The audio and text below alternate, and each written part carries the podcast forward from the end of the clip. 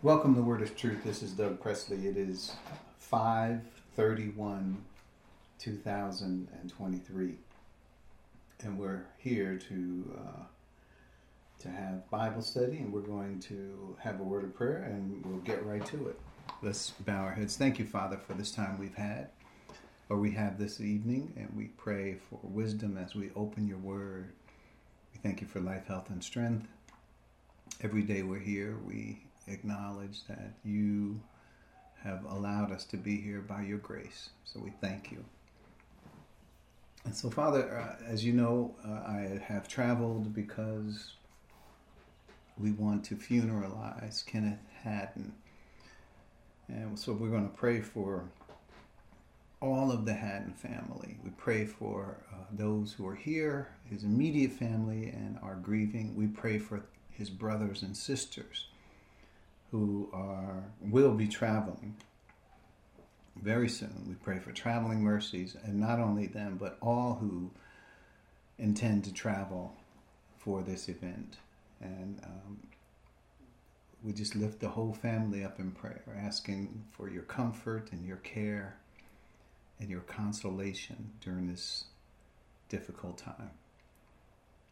So we pray for each person that is associated with Word is Truth. And Father, you know the hearts of uh, every person. In particular, I would also like to call out uh, Pastor Mike and his family. And we pray for his health. Uh, you know his the concerns that he has. Father, we pray that you would comfort his heart, give him peace. Uh, so whatever is happening, we pray for that peace and not only him but his entire household. We pray for Fred and Brenda and everybody associated with Word is Truth. And Father, there's upcoming things happening in all of our lives, even if we haven't mentioned it publicly. We ask, as we lift up Word is Truth, that each of us would be able to derive from the Word the comfort and the understanding and the spirit of truth that will console our hearts as we focus our attention on your word tonight. It's in Christ's name we pray. Amen. Amen. All right. so we're gonna we're gonna jump right into uh, where we are. However, there are some things uh, that we did not finish last week uh, in the verse 8. So let's look at those things really quickly. We're going to get right to it.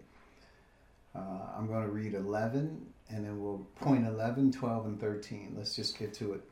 So it's then serve. And, and serving is a gift and it's serving the body of Christ. Um, and last week we talked about marrying the gift, whatever God gives you in terms of the gift, marrying that to the purpose of the gift, what, how it supports the bodily functions and the Father's eternal purpose. Right? That's we are we're here. These gifts are for us, not for Israel. So if it's uh, and do it diligently, that means provide unprecedented direction to the body of Christ. This is for leaders. That is, if you lead, make sure you provide that uh, information, that dispensationally correct information to the body of Christ. Uh, do it cheerfully, treating the body of Christ with humility and respect and mercy. And then, uh, so that whole thing, we, we tried to summarize some of the gifts that were mentioned there in Romans 12. Point number 12 this is where we did not cover in particular. Then prophesy in accordance with your faith. So I said the specialized information you have received, uh, with which was hidden but now revealed. So we talk about. I gave you all the gifts, although we did cover prophecy. We just wanted to make sure you relate prophecy to the spiritual gift given to some in the body in order to allow them to elucidate the uh, the new information right, that we have from uh, the Spirit of Truth. That I mean, it's, think about it. If God is going to give prophecy, uh, he is going to give information that has not been revealed. and that is, this is the point of uh, First Corinthians. I'll read 2 7. Let me read it. First Corinthians chapter 2 and verse 7 No, we declare God's wisdom a mystery that has been hidden and that God has destined for our glory before time began. When I think about that, this is the information that pertains to us. This is the wisdom, if you go to verse 7, that was destined for our glory before time began. So if God is giving prophecy, He's giving prophecy about the new information. And if we miss that point, then Ephesians 3 2 through 4 surely you have heard about the administration of God's grace, which was given to me for you. That is the mystery made known to me by revelation, as I have already written briefly. And reading this, then, you will be able to understand my insight into the mystery of Christ, which was not made known to the people of other generations as it has now been revealed by the Spirit to God's holy apostles and prophets. Now, that sounds like a mouthful, but what, I'm trying to say there, or what I think God is trying to say, is the information contained in the mystery is what our age is all about. Paul is trying to let us know it was not revealed prior to Pentecost or where Jesus' in, introduction of the Spirit was. So that information is what we're about. That information defines us. It allows the purpose of God to be known by us and so that we can begin to walk according to that purpose whatever gifting there is whatever uh, sp- the spirit helps us and uh, whatever help you can imagine is for this dispensation. God didn't just give prophecy so that we could go back to Israel and rehearse uh, what Israel did and what was their calling. If he wanted, he could have just augmented whatever we were in terms of Israel, but he didn't do that. He completely hid this information from Israel. So the Old Testament scriptures don't contain the new calling that we have. Now, I didn't say that, I just read it, right? So it was not made known to the people in other generations as it has been revealed by the Spirit to God's holy apostles and prophets. So that's why I brought out point 13 and I tried to challenge you all with this thought. How do you understand the 400 years of silence from Matthew to Malachi? Silence, meaning no prophecy or written or canonized scripture in this period. So think about it. How come in this 400 year period there was no prophecy or canonized scripture given by God? No prophets came forward and cried against Israel or said, you know, if you have to ask that question, why? Why is that 400 year silence? Now, 400 years is a long time. it would take us back to the Reformation period if we took 400 years off of our date. And it's a long time if we're thinking about God is silent. And the reason that is logical that God is silent is because it sounds silly, I know. It is because he didn't have anything else to say. He had completed his revelation to Israel. What else did he need to say? Now, obviously, when Christ came along and he started declaring himself as the Messiah and so forth, and the New Testament started, of course, there needed to be more information, uh, and God certainly supplied that information through prophets, and it we do also have it in writing. So prophecy is obviously to uh, give us the will of God. So when we talk about the New Testament prophets, as Paul is saying, the apostles and prophets who have laid the groundwork for this New Testament information, it it is apparently going to come to an end. There will be some point where God has completed giving us this information as well. We can expect then, once He completes His revelation to the church, to this new age, that He would be silent again. Now, not silent in the sense that He doesn't have anything else to say, but whatever He has to say is part of the illumination that we will receive from the New Testament epistles. The Holy Spirit it says, will lead and guide us to all truth, into all truth. I would expect that in every generation, the Holy Spirit is busy doing that. The Holy Spirit is not uh, ordaining prophets or giving the gift of prophecy so that uh, each generation can benefit from prophets. It's interesting. I came from Seventh Day Adventist Church, and part of what that church thought was uh, pr- uh, a matter of pride was the fact that they had a prophet that they called uh, that had the gift of prophecy, and her name was Ellen G. White. And a lot of Adventists don't talk much about that, but this is part of the foundation and the core of Adventist theology. Ellen G. White was, they said, was a prophet.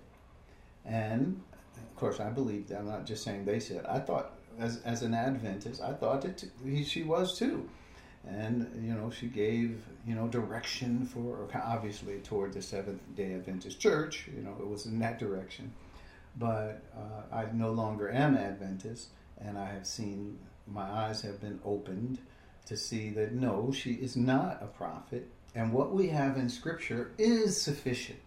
And we have, on top of that, God the Holy Spirit illuminating that which is in Scripture. So we don't need, it is complete. God does not need to speak anymore.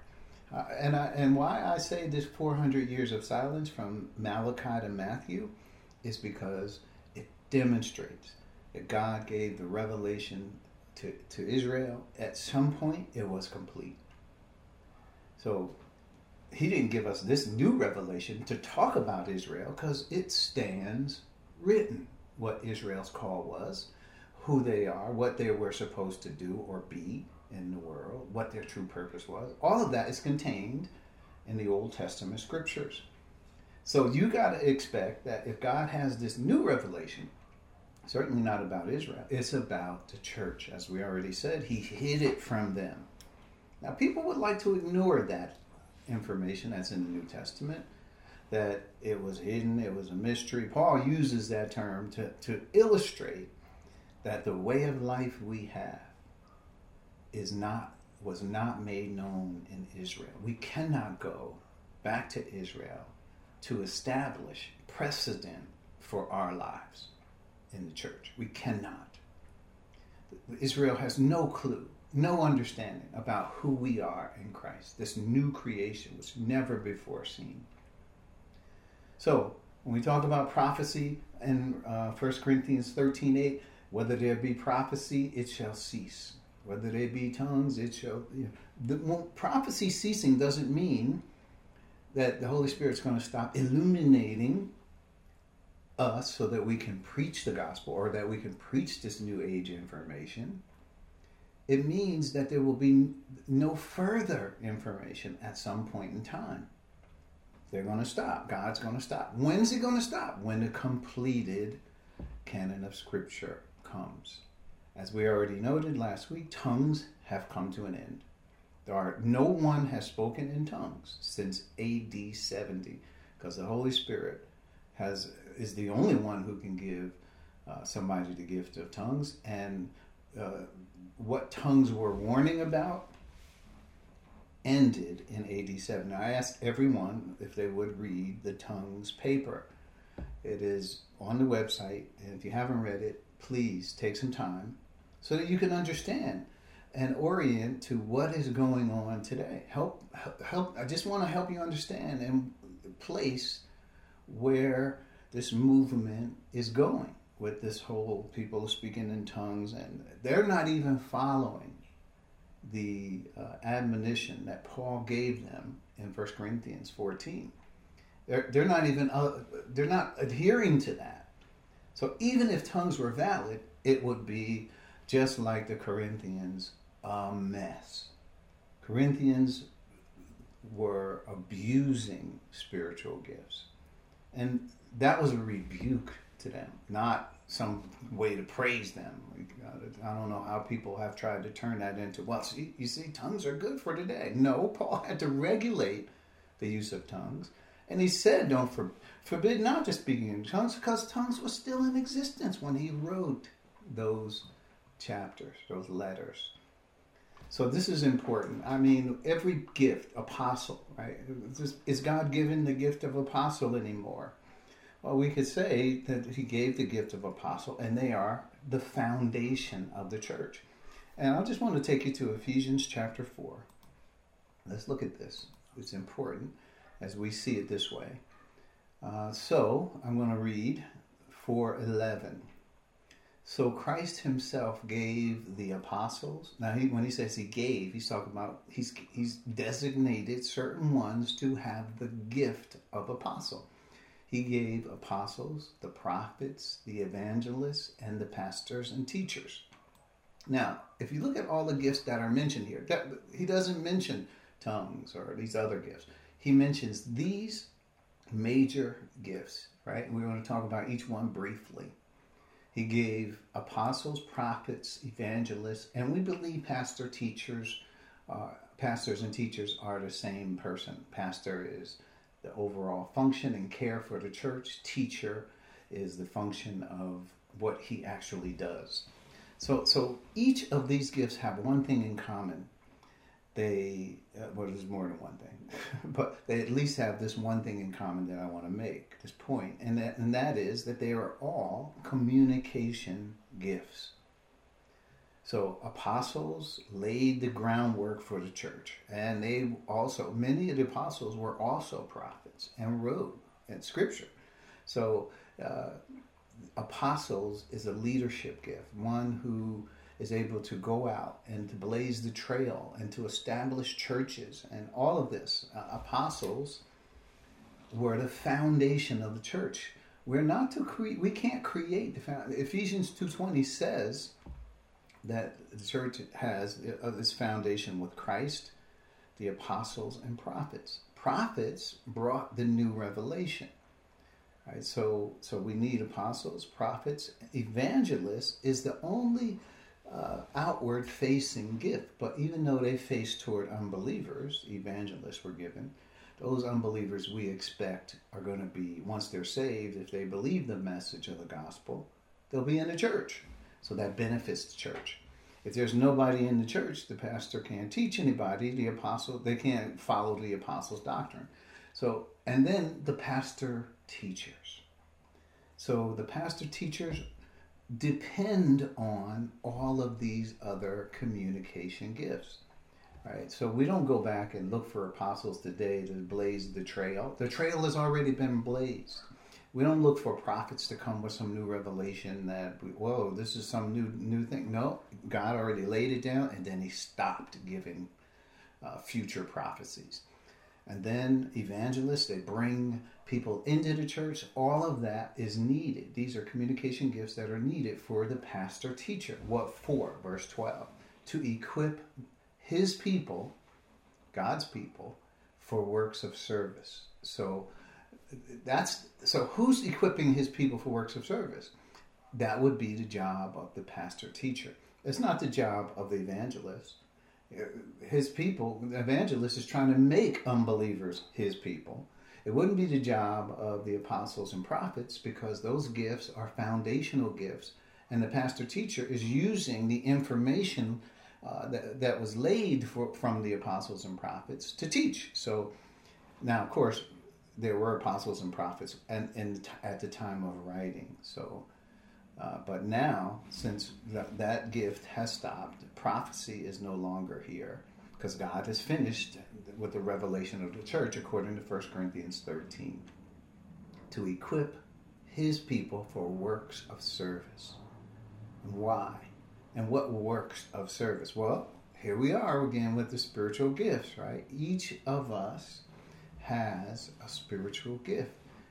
And so, in order for that spiritual gift to manifest in your life, you need what Christ is saying right here.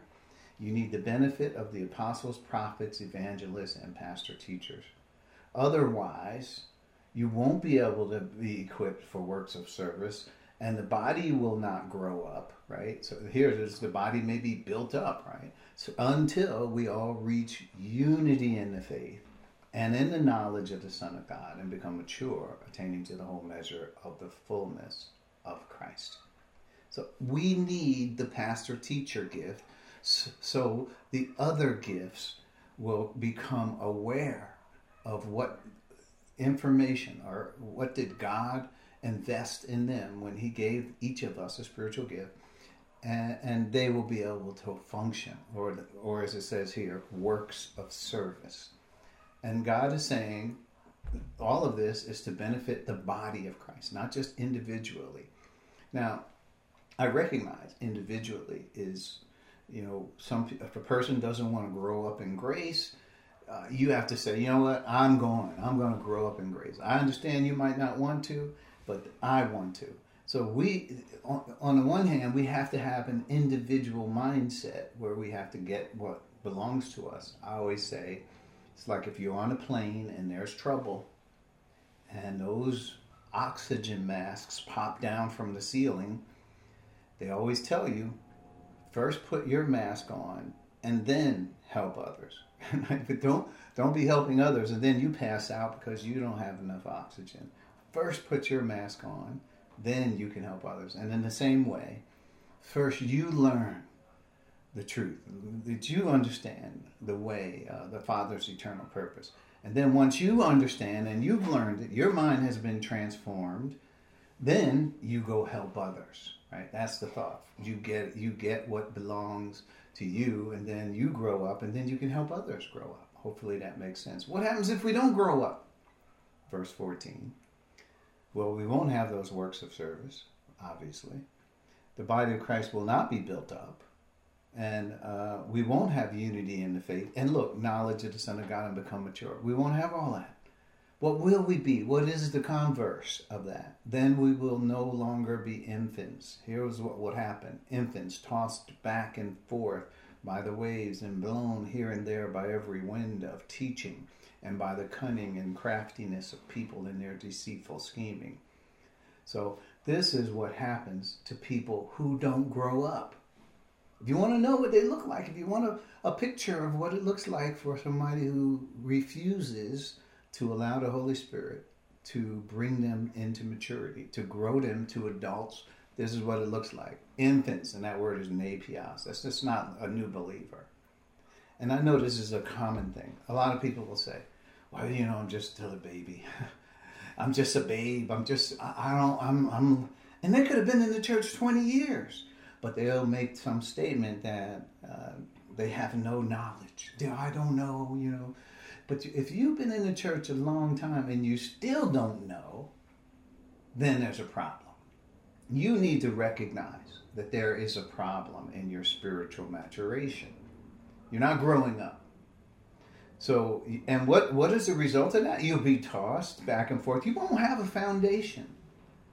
Well, if we're using a nautical analogy, you won't have a rudder or an anchor to be able to guide through the many storms that are out there in the world. Blown here and there by every wind of teaching. Well, that's what we're talking about. We're in the world, and teaching is important.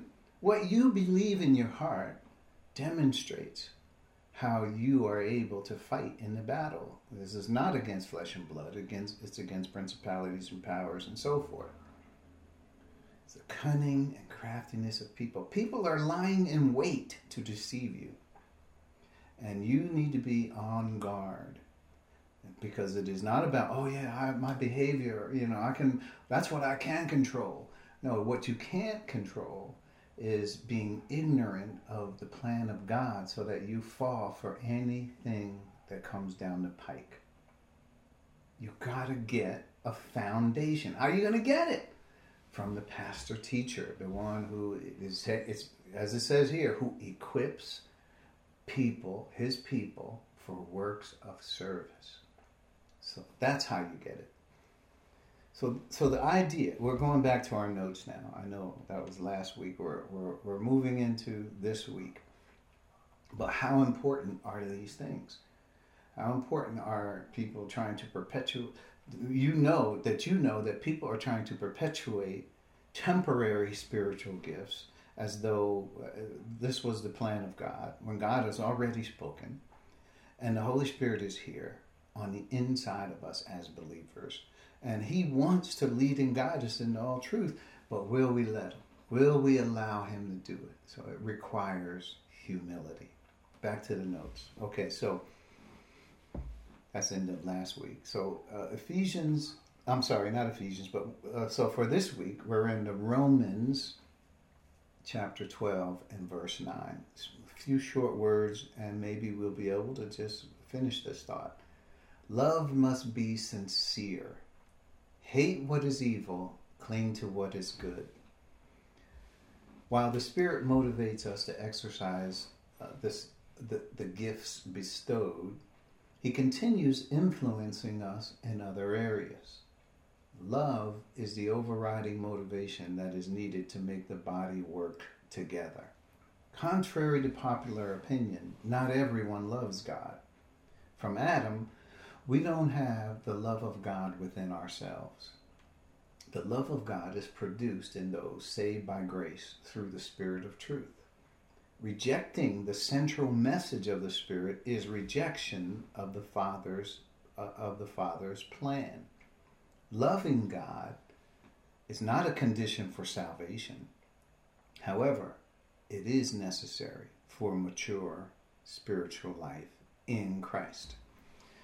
So let's get to it. What is you say? Oh, this is such a short verse. We should be able to do it real quick. Well, we're to look at a couple thoughts here. Love must be sincere. Point A, as we discuss this next section, it is all driven by this special love. Now, it, obviously, we are not going to uh, divorce ourselves from the context and just start talking about love in general or human love or some kind of love that somebody else came up with. This is love contextually found in where we are in the context. How are you going to get such a love? Obviously, you don't have this love if your mind is being conformed to the pattern of this world. You don't have this love. It's not in the world. So how would you possibly get this love? Well, you you have to be transformed by the renewing of your mind. So if you think, oh, well, you know, and the world has a lot of things to say about love. The world will tell you about unconditional love. They have gravitated to that as some high ideal. But there is no such thing as unconditional love. All love has conditions, or else it's not love. You can't just love somebody and, and then say, well, whatever they do is fine. Whatever, it doesn't matter. Whatever they do is fine. No. Look, salvation is a gift and all that. When it says God so loved the world that he gave his only begotten son, there were conditions there. He didn't just say, Well, I just love you all. My love is so strong. Just come in. I forgive everybody. You don't have to worry. No, he, he says there are conditions. One, he had to send his uniquely born son, his only He had to send him. And he had to judge Christ on our behalf. He didn't just say, ah, it doesn't matter. He said, whatever it means, whatever you want to make it mean. And then you have to believe in Christ, right? That's a condition before you can be saved and not perish and have eternal life. You got to believe. What if you are, are you sure, Doug? Are you sure it's believe, or, or or maybe just God will just brush over everything? No. Look at John three eighteen. It says it this way: Whoever believes in Him is not condemned, but whoever does not believe stands condemned already. Because why? Because God didn't love them hard enough? No, because they have not believed in the name of God's one and only Son. So, this unconditional love stuff is worldly. There are conditions. And God does love us. right? But even in our growing up, right, that's salvation. But when we grow up in Christ, He wants us to have the same love that, He chose us in Him before the foundation. He wants us to have that love back to Him. That He wants us to reciprocate that love to Him. But it's about the Father's plan. So let's get to some of this thought, right? I, I, my whole thought here in this point A is not to go belabor it, but it is to say that you have to look at this according to the context.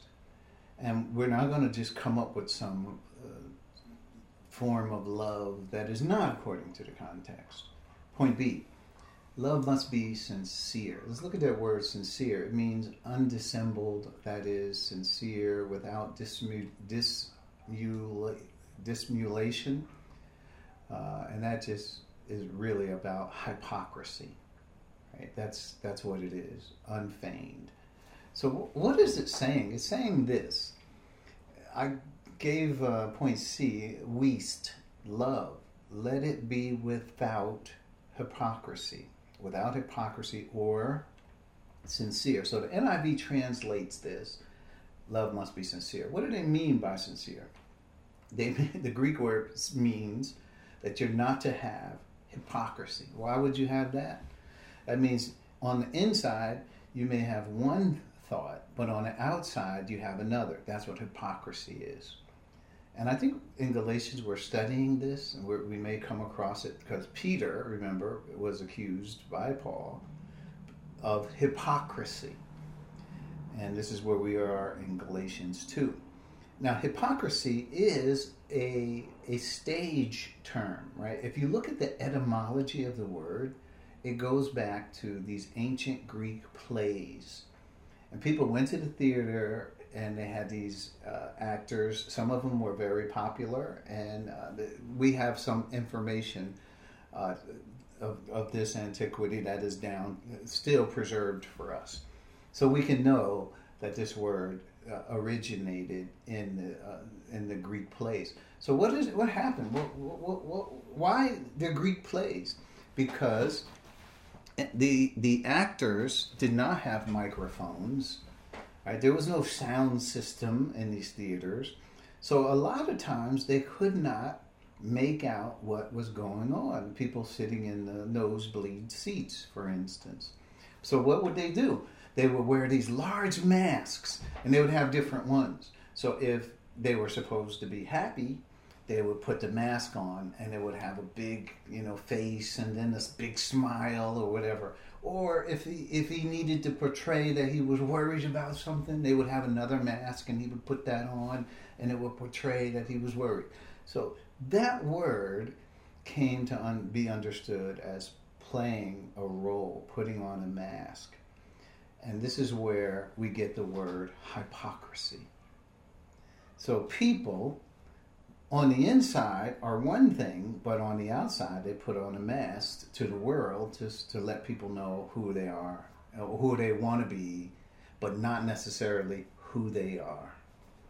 Is what the Apostle Paul accused the Apostle Peter of this hypocrisy when he ate with the, he was sitting and fellowshipping with the with the Gentiles, but then when he looked over and saw some Jews coming, he was like, "Oh no, I don't want the Jews to these Jews who, of the circumcision group, that is what they were called. I don't want them to, to see me in this light."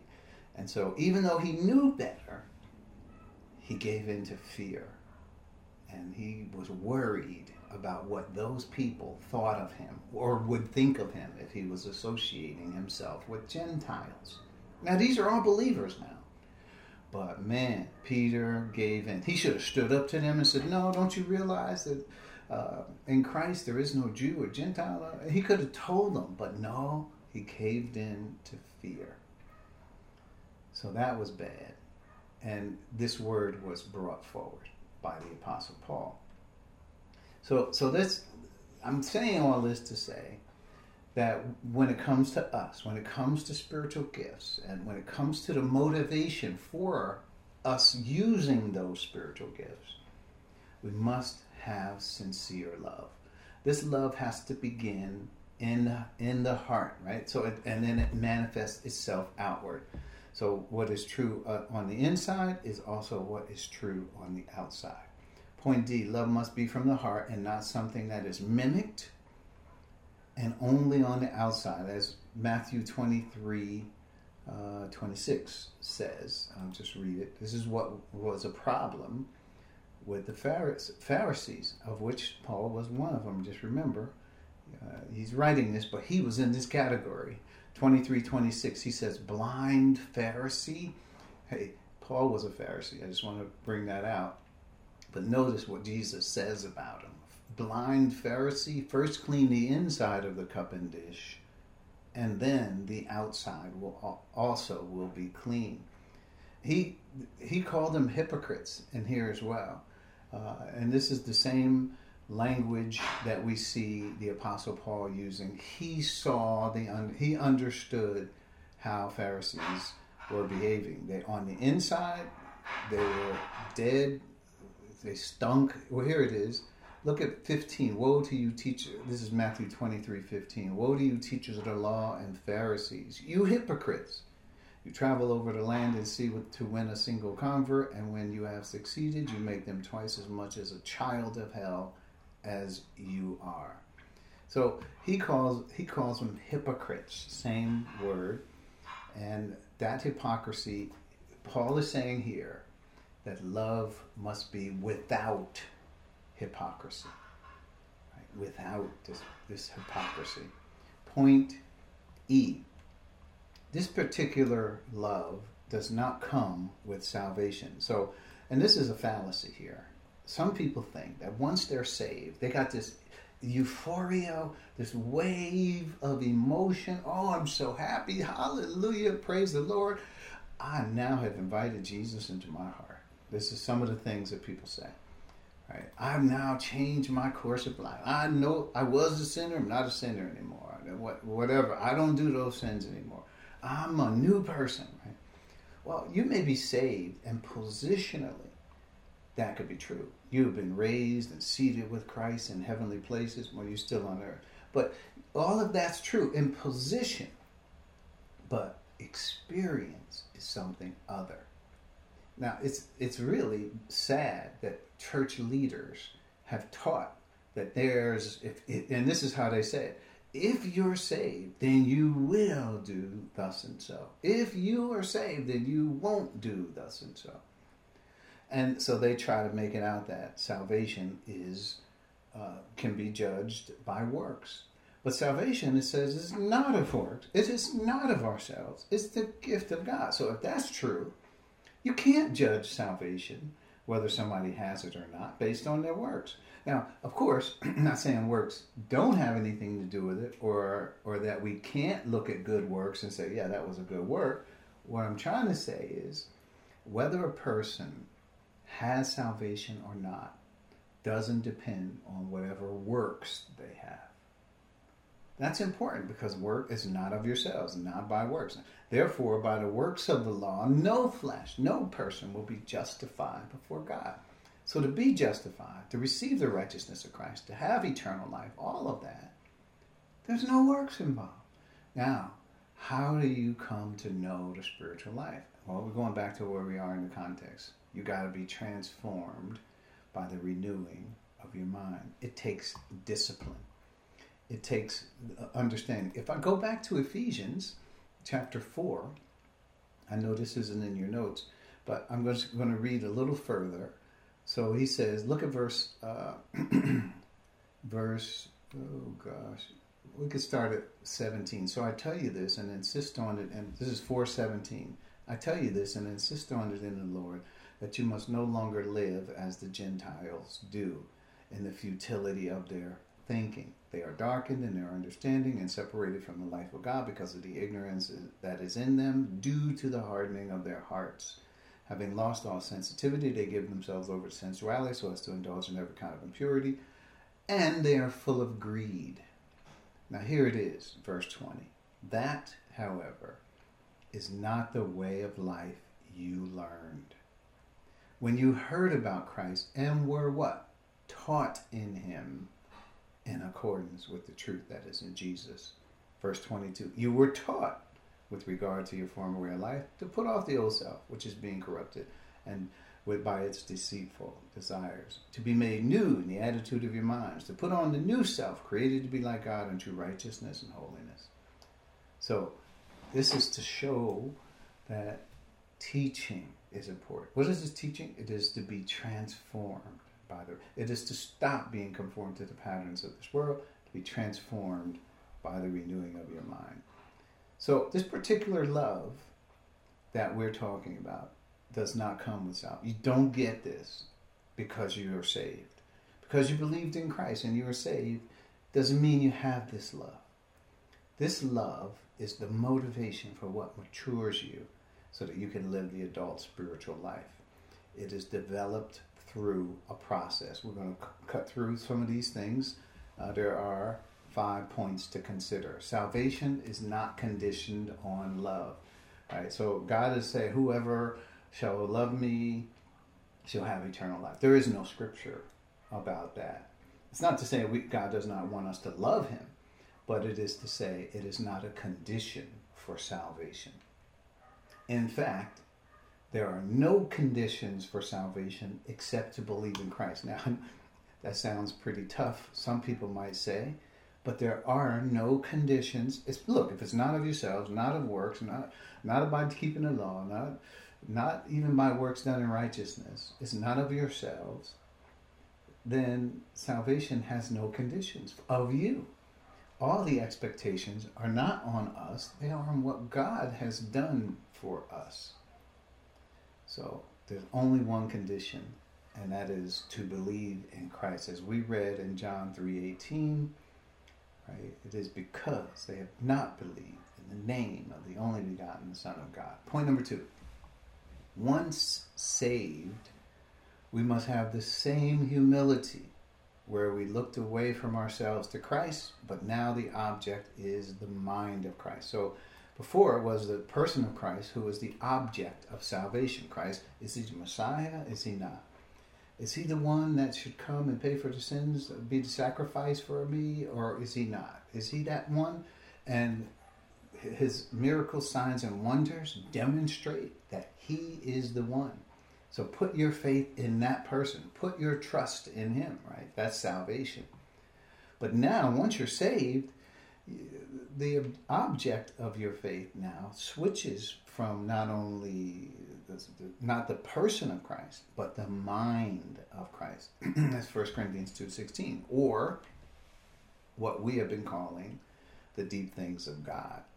So that that is important to know, right? Uh, so we, we we're going from the point of salvation. You know, you don't have love, this particular love we're talking about. You don't have it at salvation. But then once you are saved, you need humility. The same type of humility where you looked away from yourself. You had to look away from your works, your trying, who you are, your reputation, whether you were rich or poor or whatever your race, eh, whatever it was. You had to look away from all that and say, I believe in Christ. I'm in Adam. I'm, I'm a sinner. There's none righteous. I'm dead. Am I, I'm condemned. All, right? all these, I have a sin nature. We could keep going on and on. But that's who we were. And there is nothing in our lives in Adam that could recommend us to God. Nothing. So uh, we have we have to look away. So point two says we have to look away from ourselves now. Our way, uh, what is important to us, our goals and ambitions, we have to look at, to the mind of Christ. And what does that mean? We put our trust, right, our confidence, we trust in His His way of thinking. Remember, He's the Lord for our way of life. Point number three. The mind of Christ is the Father's eternal purpose. And we read that in John 16 and 15. I'll just read it. this is where he told us, well, I have much more to say to you. And the Holy Spirit, the Spirit of truth is coming. But in 15, he said, All that belongs to the Father is mine. What belongs to the Father? Right? Uh, what is he talking about that belongs to the Father? Did the Father leave him something in the world? Did he inherit some some land, uh, you know, some money in the bank. What is it? No, he's talking about the Father's eternal purpose. That is why I said the Spirit will receive from me what he will make known to you. So the Spirit is making known to us the Father's eternal purpose because the Father gave that to Christ. It is on Christ's shoulders.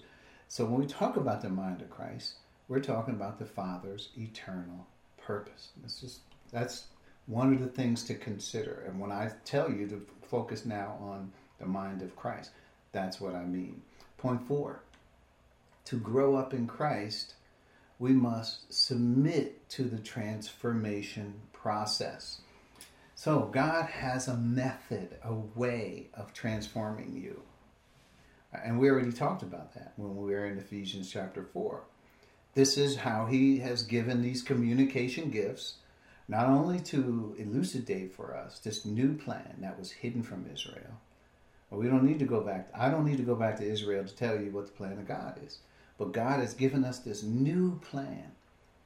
And he, he has revealed it so that it comes down through the pastor teacher. And he's teaching this information. And that is what should equip God's people for works of service. That will allow us, the body of Christ, to be built up, become mature. Right? That's what's important. So it'll if but we each of us must submit to the transformation process. Now we could co- cover this and say oh let's move on to the next point. But for you to submit in this area is to say that god's plan is greater than your plan.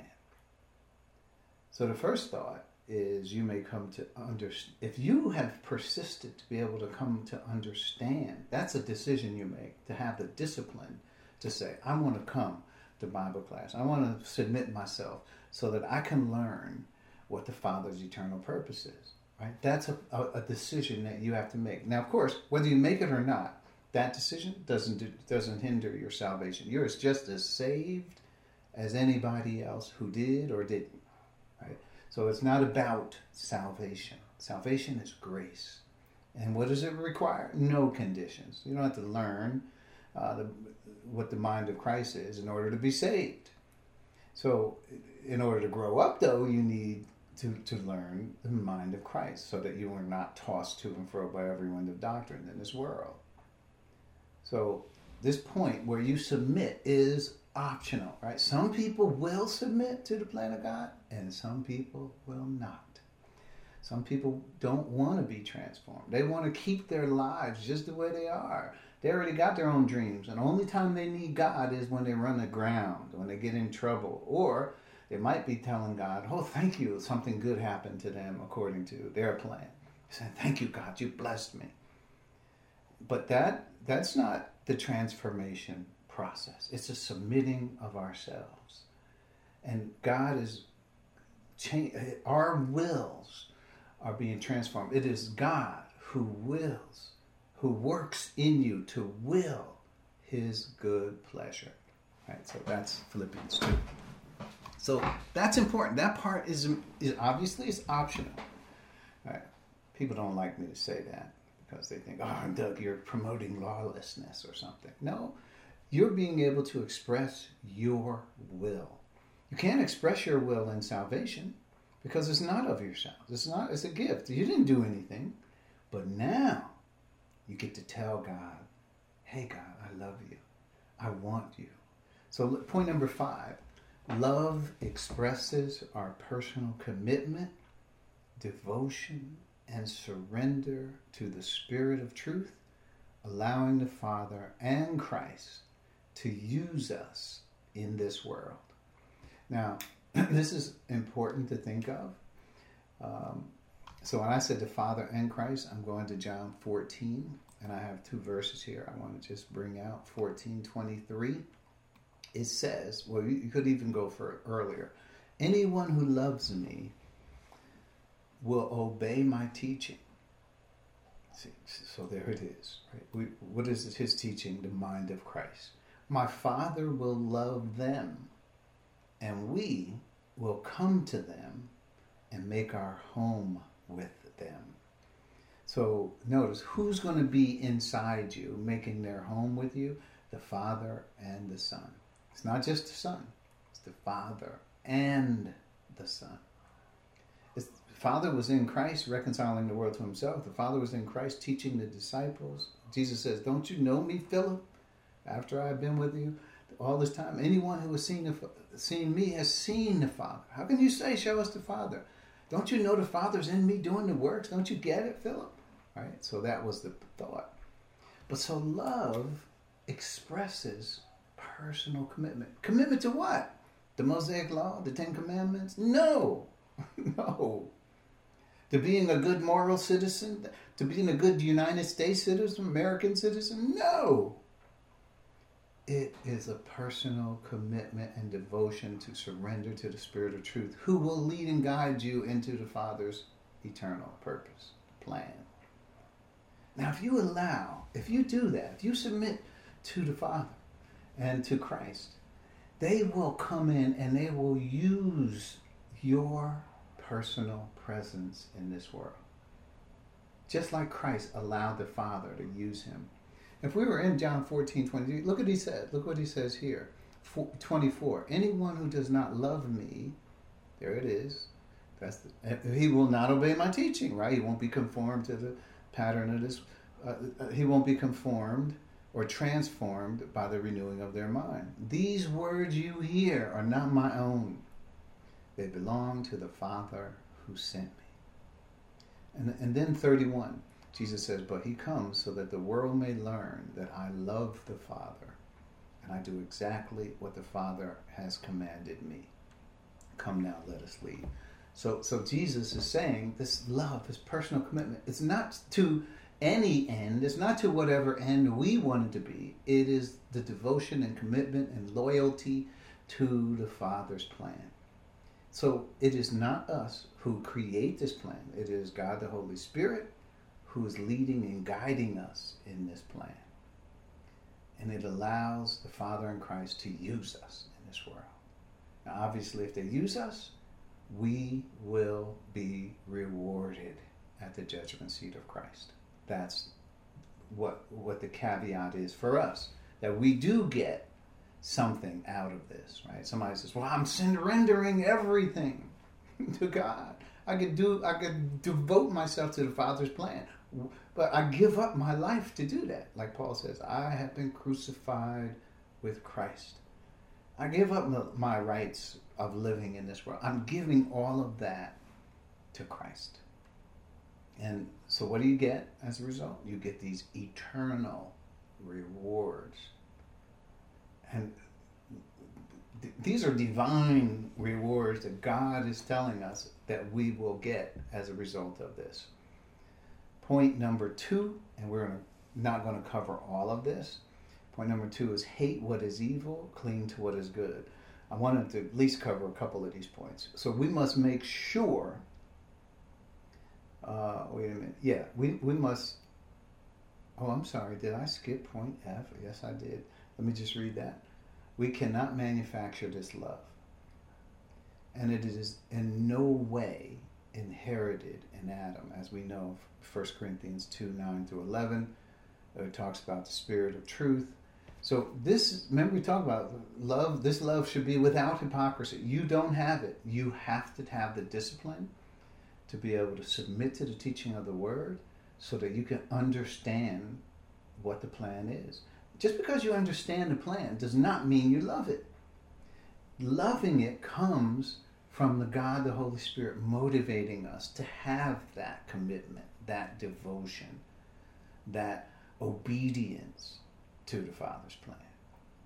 It, just because we understand it, we still have those options to say, well, I don't, even though I understand what it is, doesn't mean I want to do it. Doesn't mean I, I want to surrender my life to that. I feel like I have to live in this world, that I that it's about me and I want to still express my desires. Good thing Christ didn't do that, right? So but no, each of us have that option.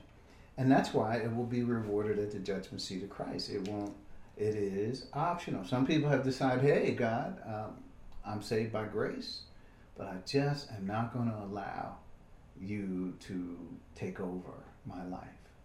I'm just going. I'm not going to allow that. I'm going to live my own life and we'll work it out when we get there. I may not receive rewards, but I'm I'm going to be living my life. I'm not giving it over. It's optional. Think about it. And why should people be rewarded? Because those are the ones who did who who did surrender their lives to the Father's eternal purpose. So point A, we must make sure this is 2A, we must make sure we follow the context. What is evil or good must be understood by how it relates to the Father's eternal purpose. Think about it. Romans 8:28, right? So people have read this. This is a good one to think about it or how to think about it. Romans 8:28 says, "And we know that in all things God works for the good of those who love him and who have been called according to his purpose." Now, people look at this verse and they say, "Man, I was riding down the street and I, I had I, all of a sudden I had a flat tire, and and I didn't have a spare. Uh, but then after I thought about it, I said, "Man, I'm in trouble. I don't have a spare." A person comes along with the same kind of car I have, and he says, "What's wrong?" I said, "Well, my car's got a flat, and I don't have a spare." He says, "I got an extra spare, right here. I can give it to you." and you say, Wow, God, all things work together for good. That's not what this verse is talking about. This verse is talking about the good that the Holy Spirit produces in us. He produces it through us. Remember, we're the branch. So, so the good that he's talking about is the Father's eternal purpose. So every when it says hate what is evil, cling to what is good, evil and good will be defined in the light of the Father's eternal purpose. Right? That's how we have to look at it. It's not just any good, any particular purpose that we. Because notice it says right here, those who have been called according to his purpose. We have been called according to his purpose. How do we know? Ephesians uh, 1 4. For he chose us in him before the creation of the world holy and blameless in His sight. In love, He predestined us to be adopted as sons, right? This is our purpose.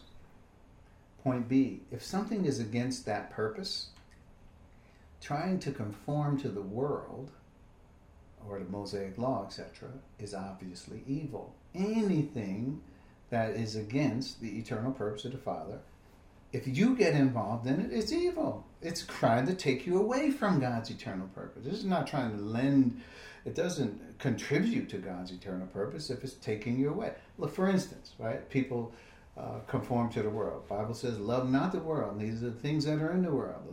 If any man loves the world, love of the Father is not in him. That's 1 John 2 15 through 17.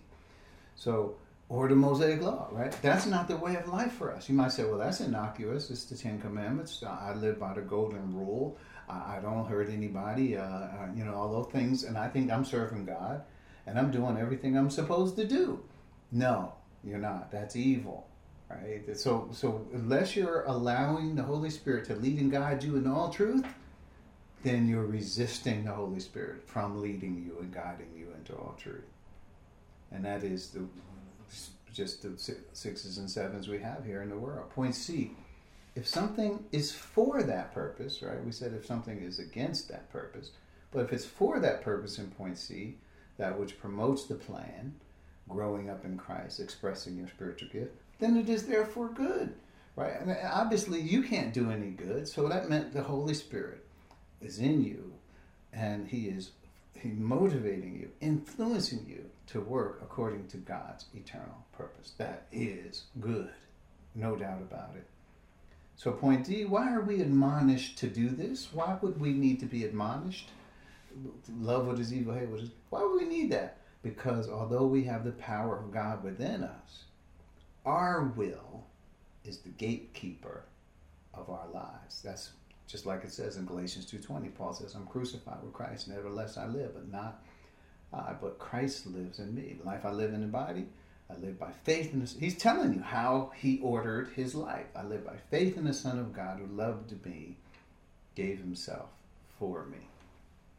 We have we make the decision whether we are going to submit ourselves to God.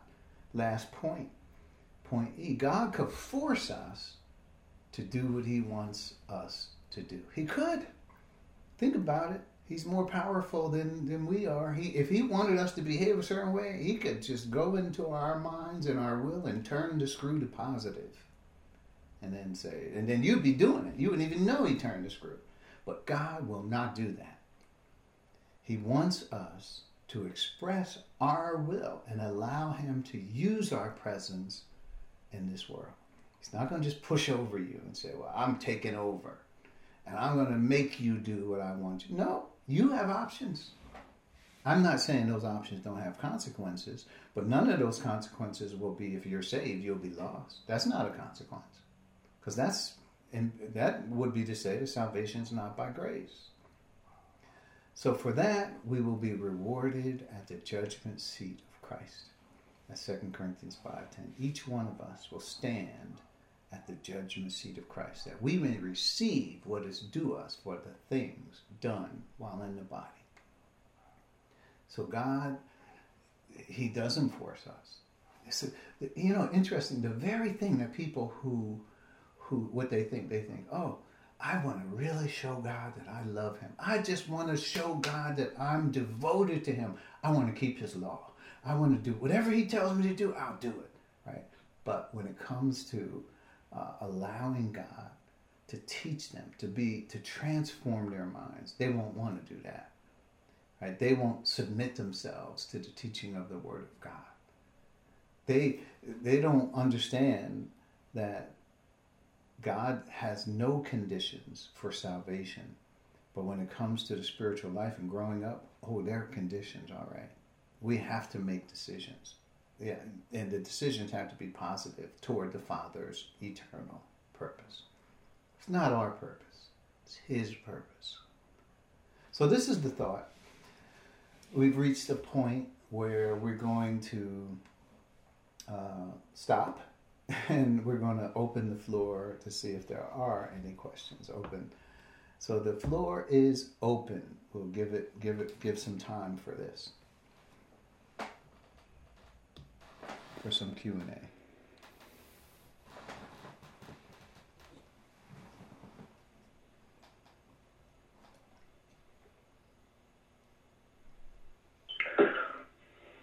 Well, I just had a thought. It wasn't really a question. Oh, go right ahead, Bill. So when we think about the Christian who may have come to the saving knowledge of Jesus Christ, but had not grown to the point of a mystery, they seem to go in the direction of the new Israel or staying under the Mosaic law things like that, which takes them further away from the truth. Mm-hmm. And, and, it seems like they're, they're just stuck in a, in a cycle of trying to uh, to perform the Mosaic law. Mm-hmm. Mm-hmm.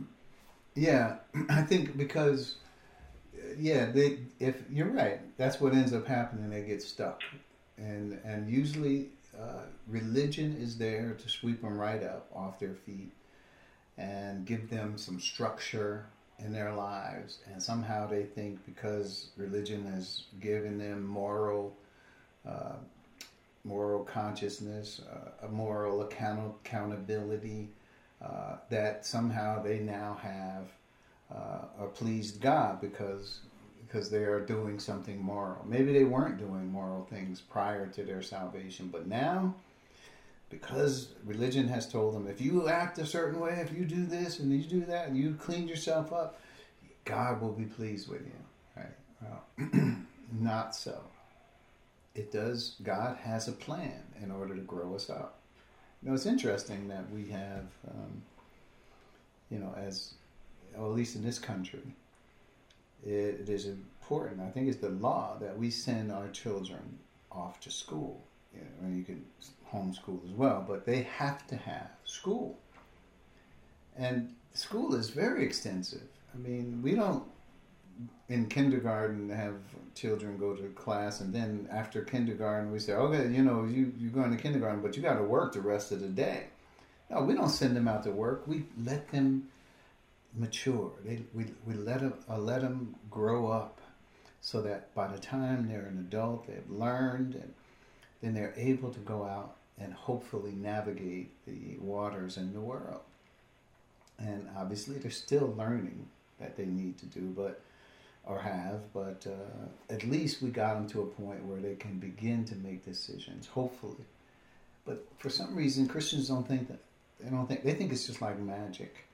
If you're saved, then you automatically just do what God wants you to do. You don't have to even think about it. If you're saved, it'll just be in you. This is this is unction, this feeling that you would just automatically do what God wants you to do. It's your call, just like in salvation. If you do not believe in Christ, then the wrath of God will remain on you.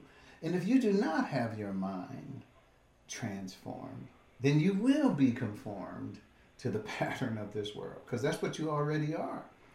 You will not grow up. You will not reach maturity. You will not be re- rewarded at the judgment seat of Christ. Doesn't matter what religion or the world tells you, uh, how pleasing you are, how pleasant you are. Doesn't matter. You will not be rewarded at the judgment seat of Christ because you're not allowed God to bring you and grow you up. You do not submit yourself to God so that He can use your presence in this world. So, those are things unfortunately, that uh, have to.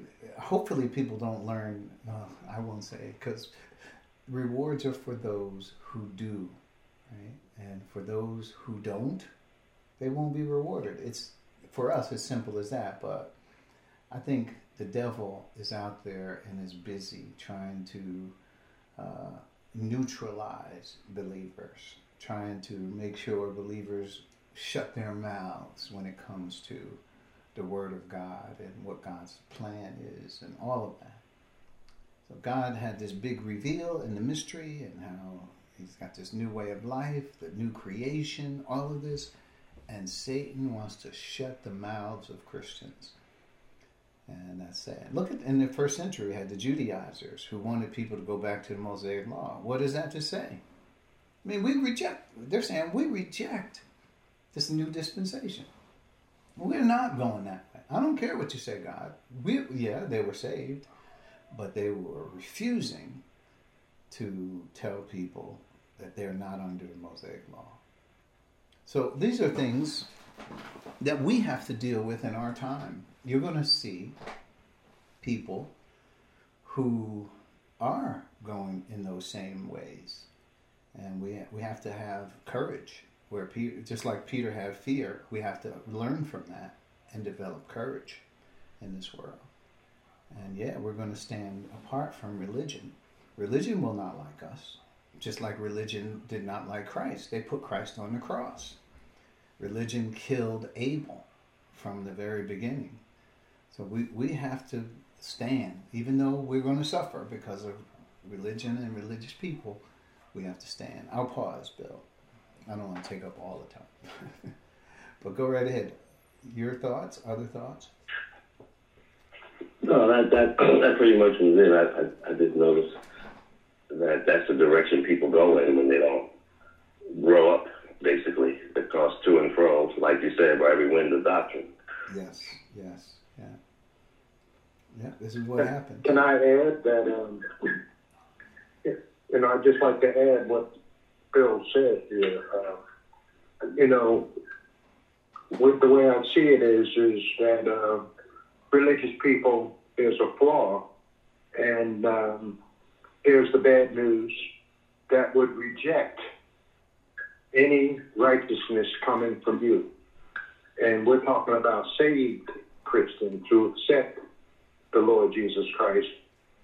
They would reject their standard of righteousness because it's, it's a process. The renewing and transforming of your mind is a process. And it, it just seems that that whole process, they're stuck. Mm-hmm. And there is nothing else they can do but resort to the Mosaic law for their standard And, and, you know, in other words, the minute you're saved, you're renewed. Right.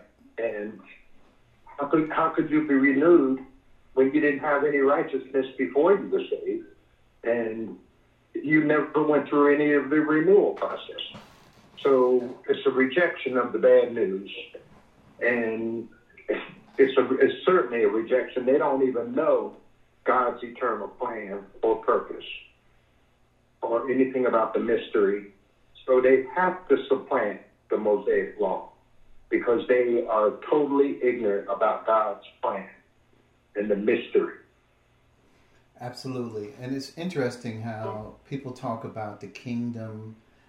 Excellent points, Fred. Uh, just just want to say that first. But people talk about what is the goal or our destiny in the spiritual life. They say, "Oh, it's the kingdom. Everything's about the kingdom. The kingdom." Well, the kingdom was revealed in the Old Testament. The kingdom is not part of the mystery. That's not our destiny.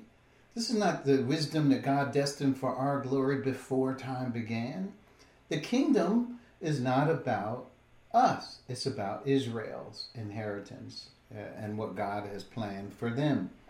Now, can we participate in that? Sure, but that's not your destiny. That is not your destiny. And Romans 8 here, here's the scripture.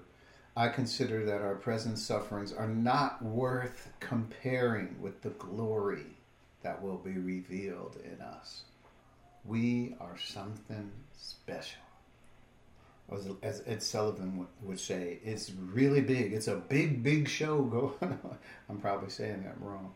But it, it, this is beyond God, what God has done in terms of uh, blessing us in this age goes there is no chart it goes off whatever charts we had in terms of human uh, blessing.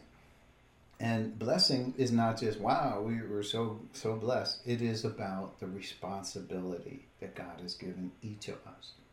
We're not just saying blessing, oh man, aren't we so happy? No, we have been raised higher than all the principalities and powers and every title that can be named in this age and in the future age. And, and we are part of who Christ is.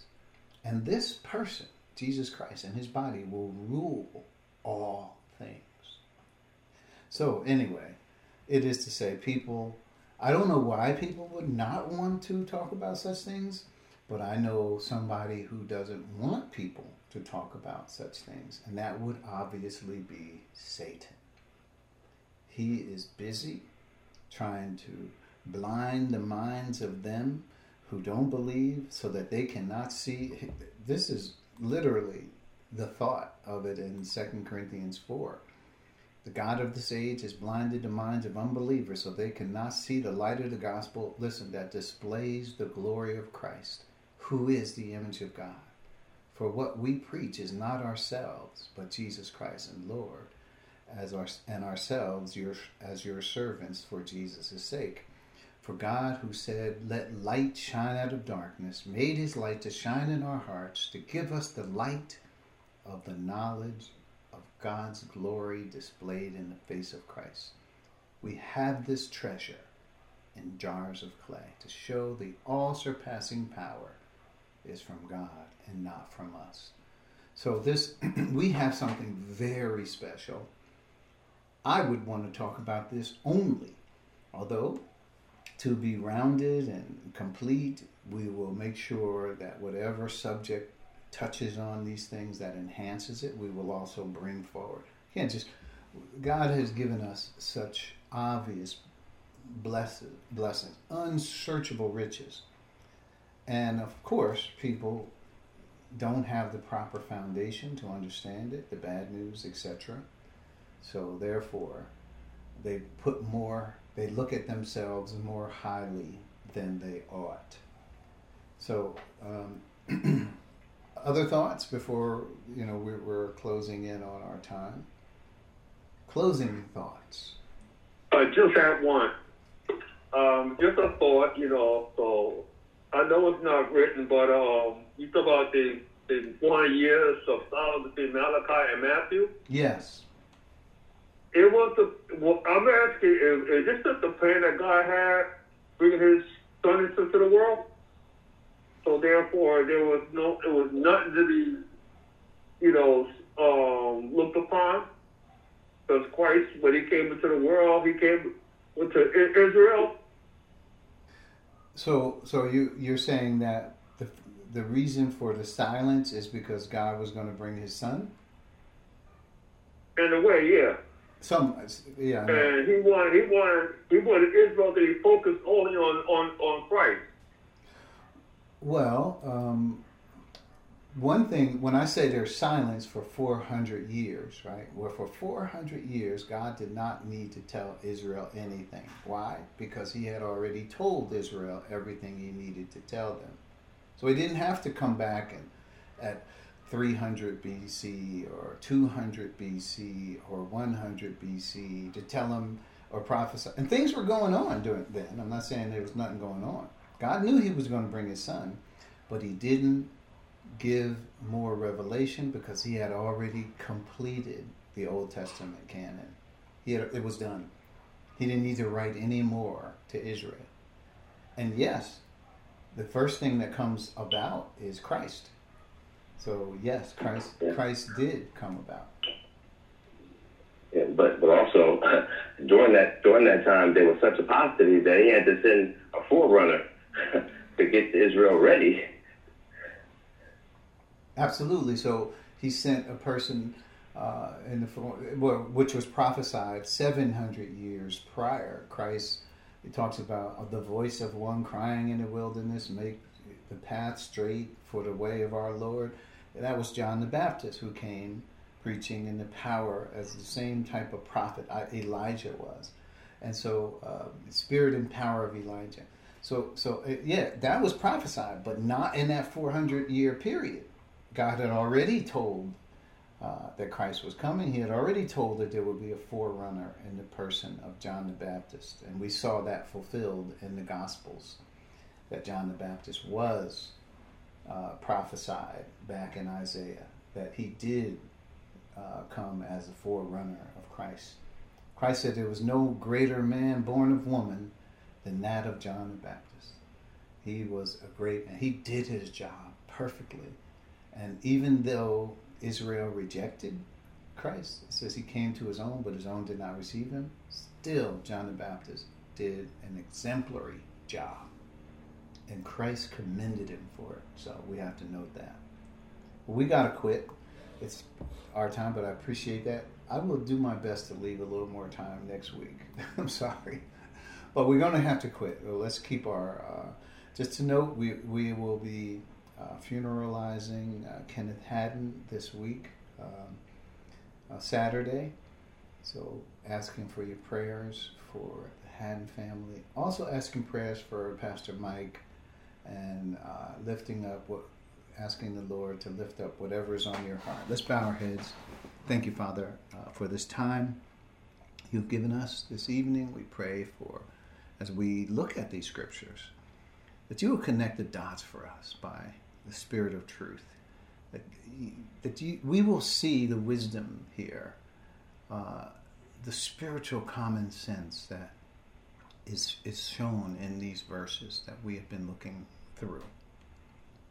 Thank you for those who have joined us. We pray that each of us, each family represented here, that you would give them exactly what they need in terms of challenging them to grow up so that they can express their spiritual gifts, taking their place in this battle that we have on earth.